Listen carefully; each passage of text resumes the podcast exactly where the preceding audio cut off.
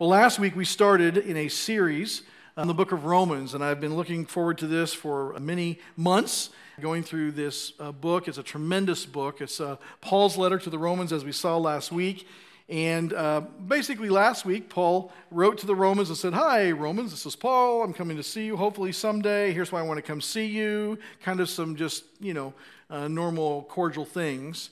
And then today, what he's going to do in two verses that you've already heard several times, in two verses, he's going to basically present his thesis statement for the entire book of Romans. And so I want us to look at that. But let me ask you a question first. And if you notice, most all the time, the sermon title is a statement. Today, it's a question. Am I ashamed of the gospel? This is the question I want you to ask yourself today. I want all of us to ask ourselves today. Over here, this is my not ashamed easel. And it's a picture of my family, if you can't see it. I'm not ashamed of them at all. Oh, occasionally, maybe a few things that they do. But mostly, I'm not ashamed of them at all. Okay, I'd be glad to tell you all the story. I'd be glad to tell you the story of how Julie and I met and how we dated. And there we are as young, daters. And I'm not ashamed to tell you how God blended our families tremendously. And you can see that we were there in the happiest place on earth. And everybody was happy but Casey. And if you take a look at that. And I'm not ashamed to tell you about our 4 grandsons and how wonderful they are. By the way, that fifth one there is our dog, Chloe. We don't have a grandson with hypertrichosis. I had to look that up, But that's our family. And so this is my family. I'm very happy about them, happy to talk about them. I'm not ashamed of them at all. In fact, I'm willing to talk about them to just about anybody who will listen. In fact, you probably can't really know me for more than about an hour before you'll know something about them. I get accused of occasionally being one of those grandparents that talks about my grandsons too much. I'm not sure that that's really possible, but they say it is. That's because I'm not ashamed of them. They come up in conversation all the time. It's just normal conversation. It's just a normal thing for me to talk about them. Now, over here and over there, that is a picture of something in my past that I'm too ashamed to even show you. In fact, I'm so embarrassed that I would be completely humiliated to show it to you. And frankly, I'm afraid of what you might think about me if you saw it. So I've wrapped it in a black garbage bag there because I don't want you to see it. In fact, for those of you who are incredibly curious, there's no surprise later in the service. I'm not going to take it out and show you what's in there. I'm that embarrassed and humiliated and ashamed of it. But this morning, I want to use this third picture, or this picture-sized board, to represent the gospel. And I want to ask the question for all of us. Which easel is this on for each one of us? Here in the first chapter of Romans, the Apostle Paul is going to tell us that it is absolutely on his not ashamed easel. He says, "I'm not ashamed of the gospel." But what he's going to tell us is not only that he's not ashamed of the gospel, but he's going to answer the important question of why he is not ashamed of the gospel. Why is it here instead of over here wrapped in a black garbage bag? I want us to consider his reasoning. Before we decide which easel it's going to be on for each of us, I want us to hear him out. I want us to look and see what he says. I want us to consider his thinking and his logic as he shares with us why he's not ashamed of it and why perhaps we should not be ashamed of it either. Look back at Romans chapter 1, verses 16 and 17. It says this, and you can follow along this time. "For I'm not ashamed of the gospel, for it is the power of God for salvation to everyone who believes, to the Jew first and also to the Greek. For in it, the righteousness of God is revealed from faith for faith. As it is written, the righteous shall live by faith." Now, it's pretty obvious to see what the first point of today's sermon is going to be. It's really obvious. Paul's not ashamed of the gospel. This isn't some deep study of Greek language and word usage and all that kind of thing. Paul's basically saying, listen, I'm just not ashamed of it. It's just there, okay? But And you can see right there at the beginning of that verse. He's saying it's always in my conversation. It's always right there out in front so everybody can see it. He's not embarrassed. He's not humiliated. He's not afraid of anyone seeing or knowing that we want to keep in that black garbage bag because we don't want people to see them or know them. Paul's saying, listen, the gospel is not that way for me. I want it out there in front where everybody can clearly see it. In fact, can you imagine a conversation like this? Use your imagination with me for a minute. Can you imagine a couple of guys talking about Paul, and they're saying, you know that guy Paul, he's a pretty good tent maker. I wonder what he thinks about. I wonder what things are important to him. Or Paul always seems to run his business in a pretty moral way. I wonder if he's a religious man.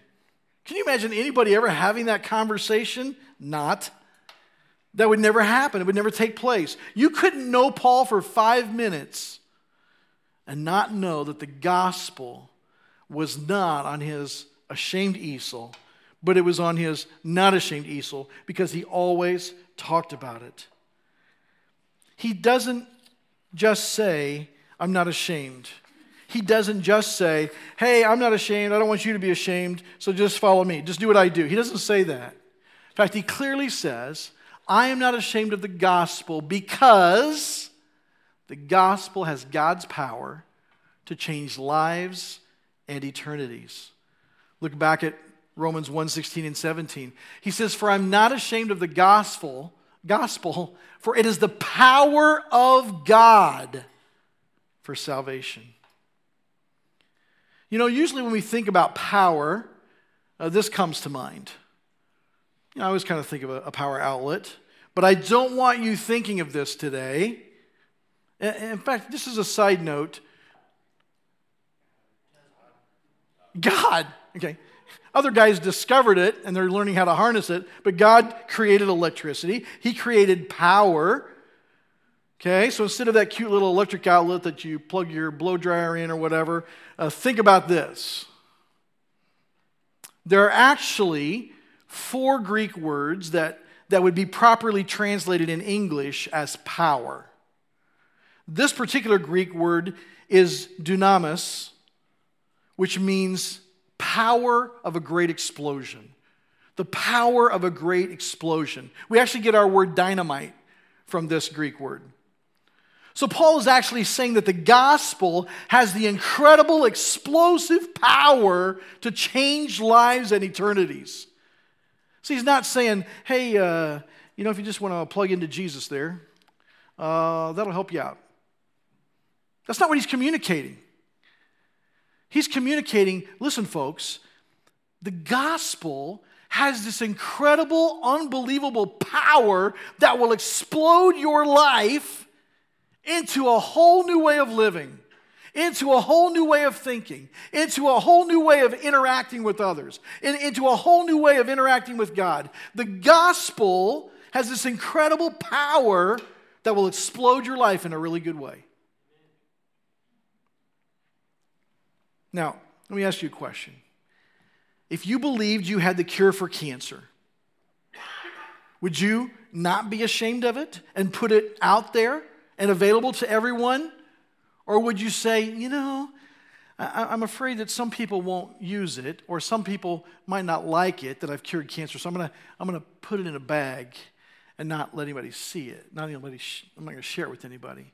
You would never do that. When I ask you that question, you're thinking, that's absurd. That's a ridiculous question. Well, we don't have the power to cure cancer. We have God's power. God allows us to communicate his power to cure sin, which is way, way, way more destructive than cancer. Cancer can only take our life. Sin can take our eternity. And so what Paul's saying here is, listen, the power is in the gospel. The truth of the gospel is the power. God's power, not our power, not a human type of power. It's God's power for the salvation of sin. Now we say it a lot around here. I try to keep reminding us all the time. But when people ask me the question, well, how many people have you saved? I always answer, none. I've never saved anybody. Now, if they ask me the question of how many people have I shared the gospel with, well, that could be many. But you see, I'm just a messenger boy. We're just messengers of the gospel. All I do is say, hey, this thing exists. Would you like to have it? And then I wait for God's power to do something in their heart. I can't do that work in somebody's heart. You can't do that work in somebody's heart. It's God's power. But what happens is when we withhold it and we don't even tell people about it, in a way, I know God can do whatever he wants to do, but we are kind of refusing to unleash God's power in somebody's life.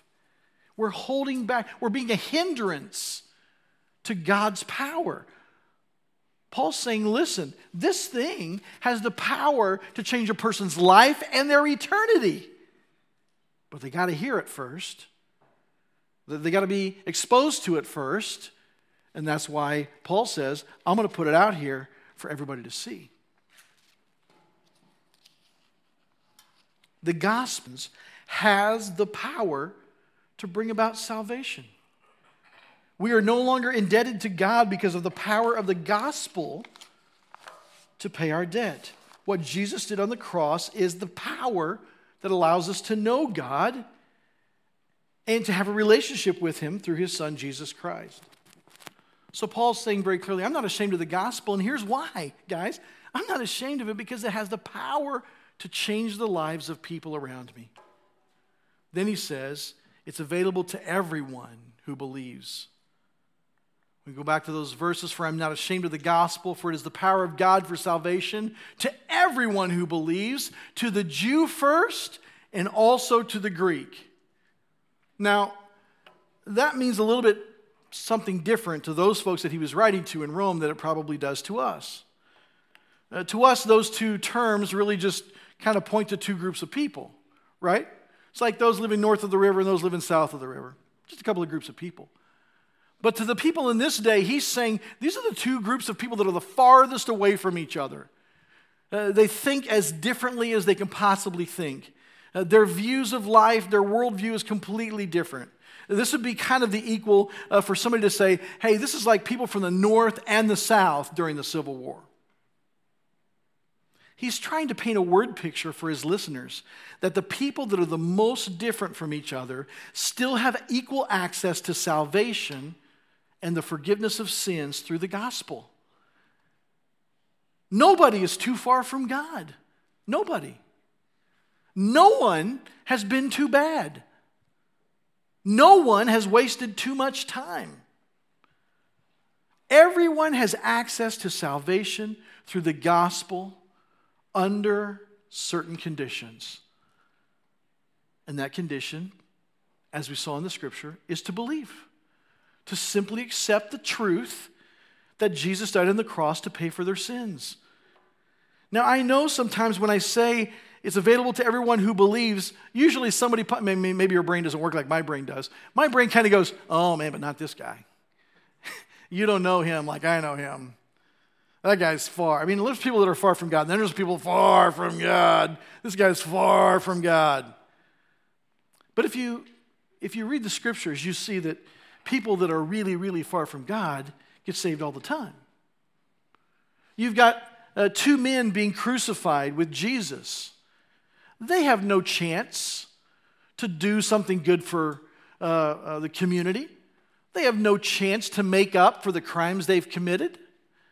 They have no chance maybe even to make it right, have any ability to ever be religious or be baptized or do anything that we would call obedience to God. And yet, because one of them says, Jesus, when you come into your kingdom, remember me.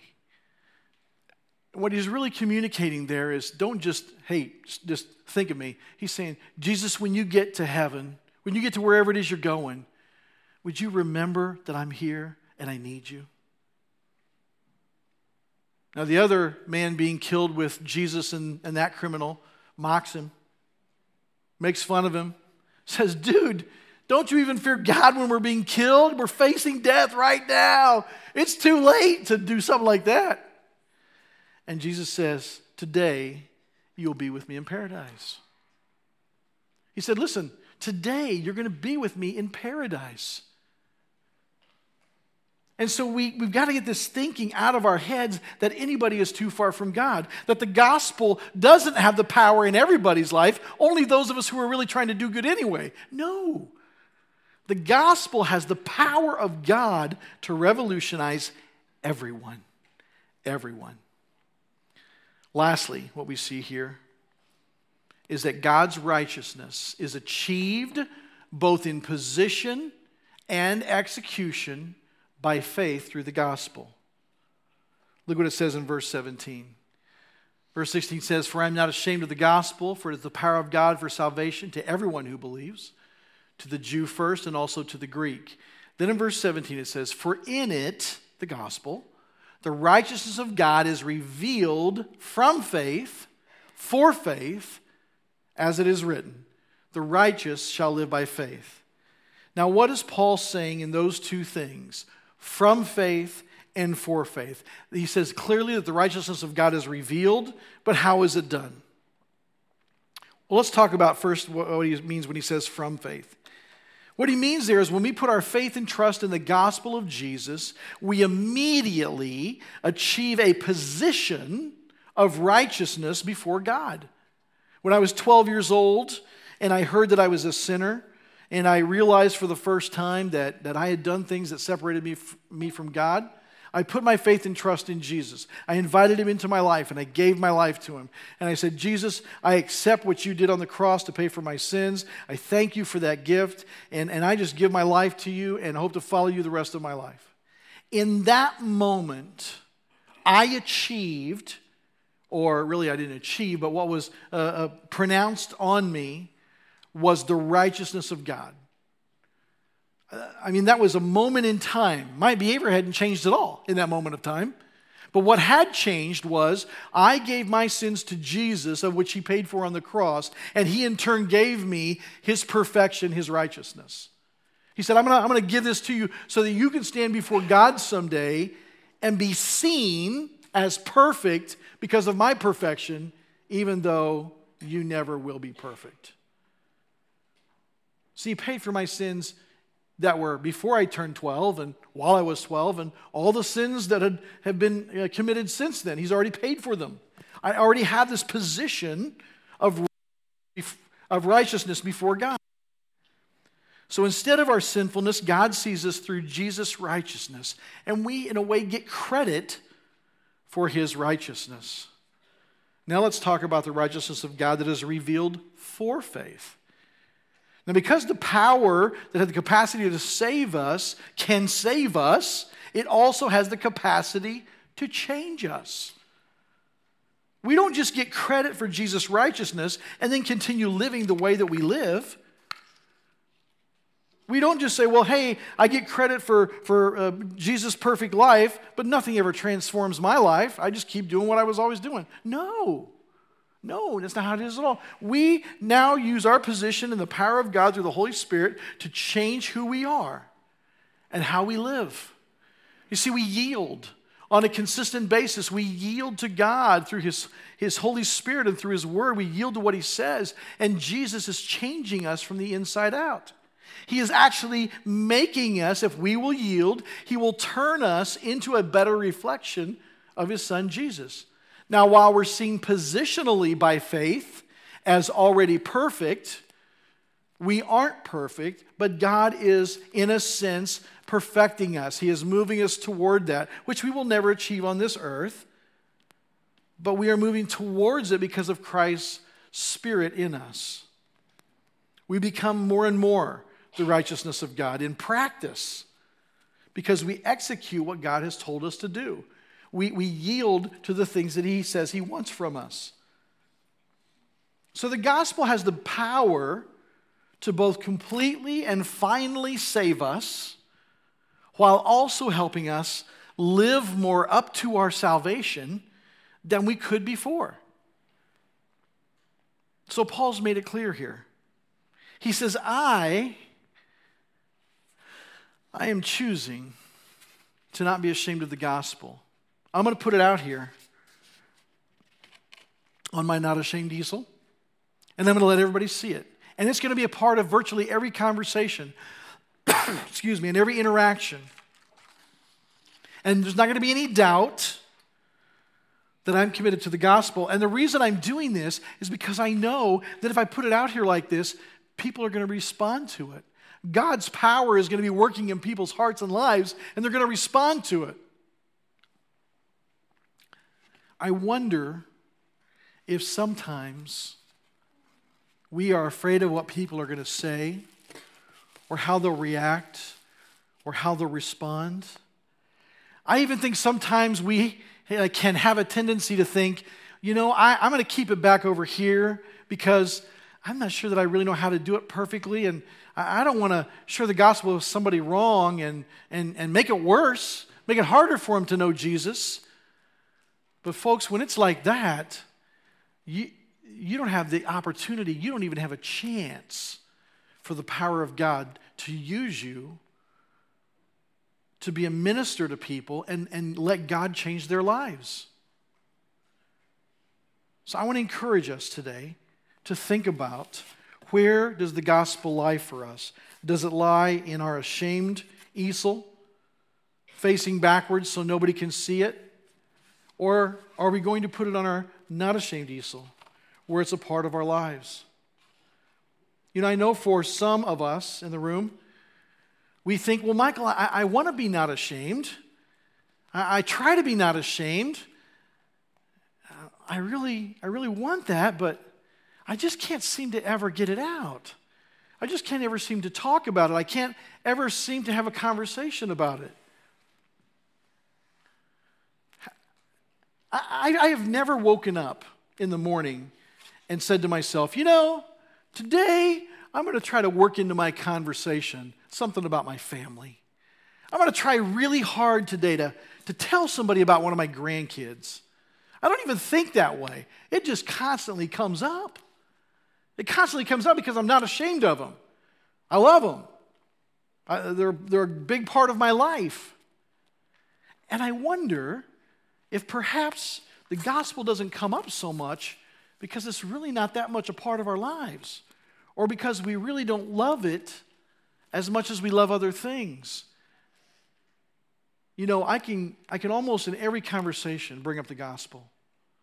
It just can be done.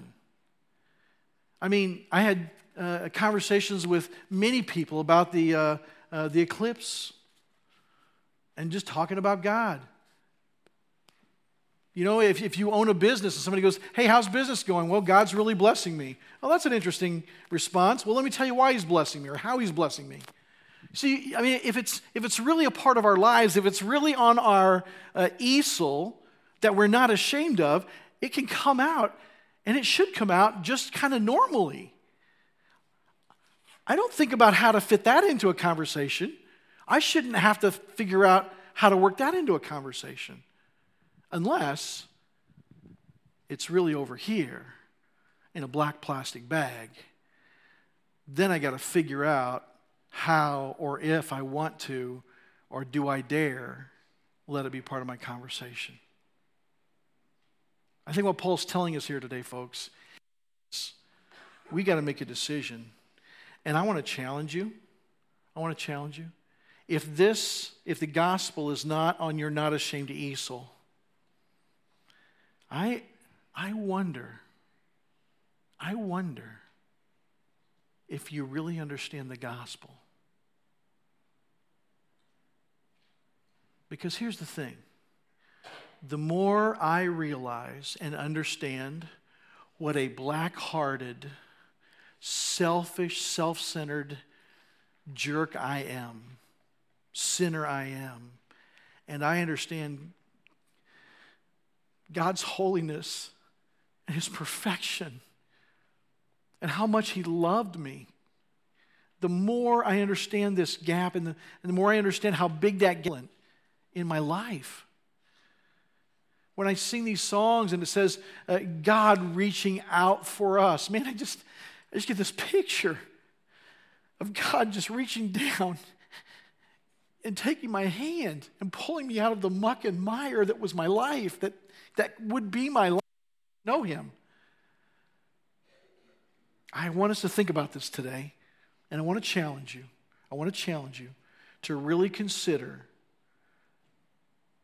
not being ashamed of the gospel to the place that it just comes out of you like conversations about your family or your hobby. Here in just a minute, we're going to close the service. I'm going to pray, and when I pray, I'm going to ask the band to come up and lead us in a song. When we sing this song, I don't want everybody to participate. I only want those to participate who have decided, who have made a conscious decision to put the gospel on their not ashamed easel. If you're still considering it, or maybe you're not a Christian yet, and certainly you wouldn't be able to put the gospel there, then if you've got it over here, I just want you to stand and listen to the others that are singing about not being ashamed of the gospel. Folks, I think this is important. I think what Paul's telling us here, and by the way, we're going to spend the next almost year seeing what he wrote to the churches in Rome. And what he's basically telling them is, let me explain to you in greater fashion the gospel. Let me explain in greater fashion how incredibly lost you were. Let me explain to you just how incredible God's love and mercy and grace are. Let me just create this gap for you, make it bigger and wider so that you can understand the gospel and how far God reached to reach out to you. That's what he's going to tell them the whole rest of the book. And it's going to be phenomenal. It will be life-changing. Let's pray. Father, we come to you in the name of Jesus. God, I thank you for your mercy and grace, for the gospel that saved us, and for the gospel that is transforming us. Father, I forgive you. I ask for your forgiveness for me, for the times that I have been ashamed, for the times that I have allowed my own fears or anxiety or insecurity withhold your power in the lives of other people because I wouldn't share the gospel. God, put the gospel on the tip of my tongue, that I would speak about it with more love, with more freedom than I even speak about my own grandchildren. God, help us. Help us to really understand the gospel so that we can understand how not to be ashamed and so that we can share that with others and see your incredible dynamite power work in their lives. In Jesus' name we pray. Amen.